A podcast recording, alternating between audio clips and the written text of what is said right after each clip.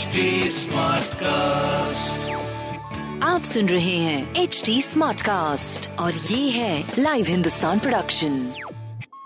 नमस्कार, ये रही आज की सबसे बड़ी खबरें। हर तीन साल में नीतीश कुमार को आता है पीएम बनने का सपना, अमित शाह। पश्चिम चंपारण के बाल्मीकि नगर स्थित लोरिया बीजेपी के पूर्व राष्ट्रीय अध्यक्ष और केंद्रीय गृह मंत्री अमित शाह की रैली शुरू हो गई। रैली के मंच से अमित शाह ने मुख्यमंत्री नीतीश कुमार पर बड़ा सियासी हमला किया। पश्चिम चंपारण से अमित शाह ने पूर्णिया में महागठबंधन की रैली के मंच पर मौजूद नीतीश कुमार पर सोनिया गांधी के चरणों में लेट जाने का आरोप लगाया। अमित शाह ने कहा कि नीतीश बाबू को हर तीन साल पर पीएम बनने का सपना आता है, इसलिए वह पाला बदल लेते हैं। माफियाओं को मिट्टी में मिला दूंगा, प्रयागराज शूटआउट पर योगी की दो टूक। विधायक राजू पाल हत्याकांड के गवाह उमेश पाल और उनके गनर की हत्या के मुद्दे को लेकर सरकार पर हमलावर विपक्ष को शनिवार को मुख्यमंत्री योगी आदित्यनाथ ने विधानसभा में करारा जवाब देते हुए कहा कि माफिया कोई भी हो उसे मिट्टी में मिला दिया जाएगा। उन्होंने गुजरात की साबरमती जेल में बंद अतीक अहमद का नाम लिए बगैर कहा कि प्रयागराज की घटना दुखद है। उन्होंने आरोप लगाया कि समाजवादी पार्टी ने हमेशा माफियाओं को संरक्षण देने का काम किया। अडानी की कंपनी के लिए आई अच्छी खबर, निगरानी हटी, रेटिंग पर भी खुशखबरी। अडानी ग्रुप की कंपनी अडानी ग्रीन एनर्जी के लिए विदेश से आई खबर आई है। Global rating agency S and P, standard and Poor's ने अडानी ग्रीन एनर्जी को निगरानी लिस्ट से हटा दिया है।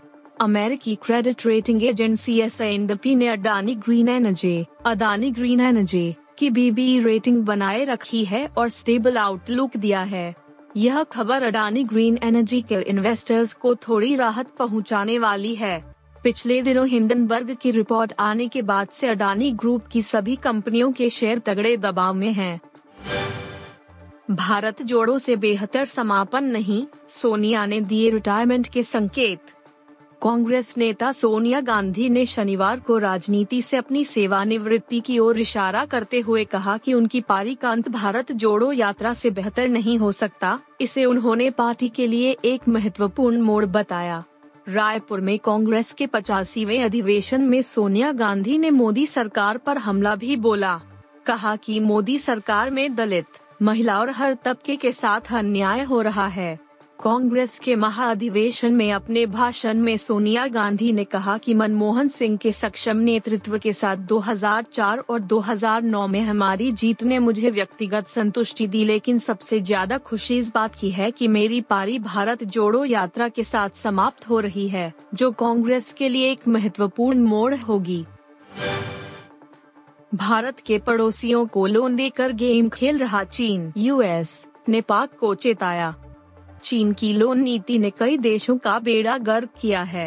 श्रीलंका पहले इसका खामियाजा भुगत रहा है, वहीं अब पाकिस्तान के हालात भी श्रीलंका जैसे ही चुके हैं। इस बीच अमेरिका ने चेतावनी दी है कि भारत के पड़ोसियों को लोन देकर चीन बड़ा गेम खेल रहा है। अमेरिकी विदेश मंत्रालय के एक वरिष्ठ अधिकारी ने कहा है कि अमेरिका को इस बात की गहरी चिंता है कि चीन की ओर से भारत के निकटवर्ती पड़ोसी देशों पाकिस्तान और श्रीलंका को दिए जा रहे कर्ज के बदले बलपूर्वक लाभ लिया जा सकता है। आप सुन रहे थे हिंदुस्तान का डेली न्यूज रैप, जो एच टी स्मार्ट कास्ट की एक बीटा संस्करण का हिस्सा है।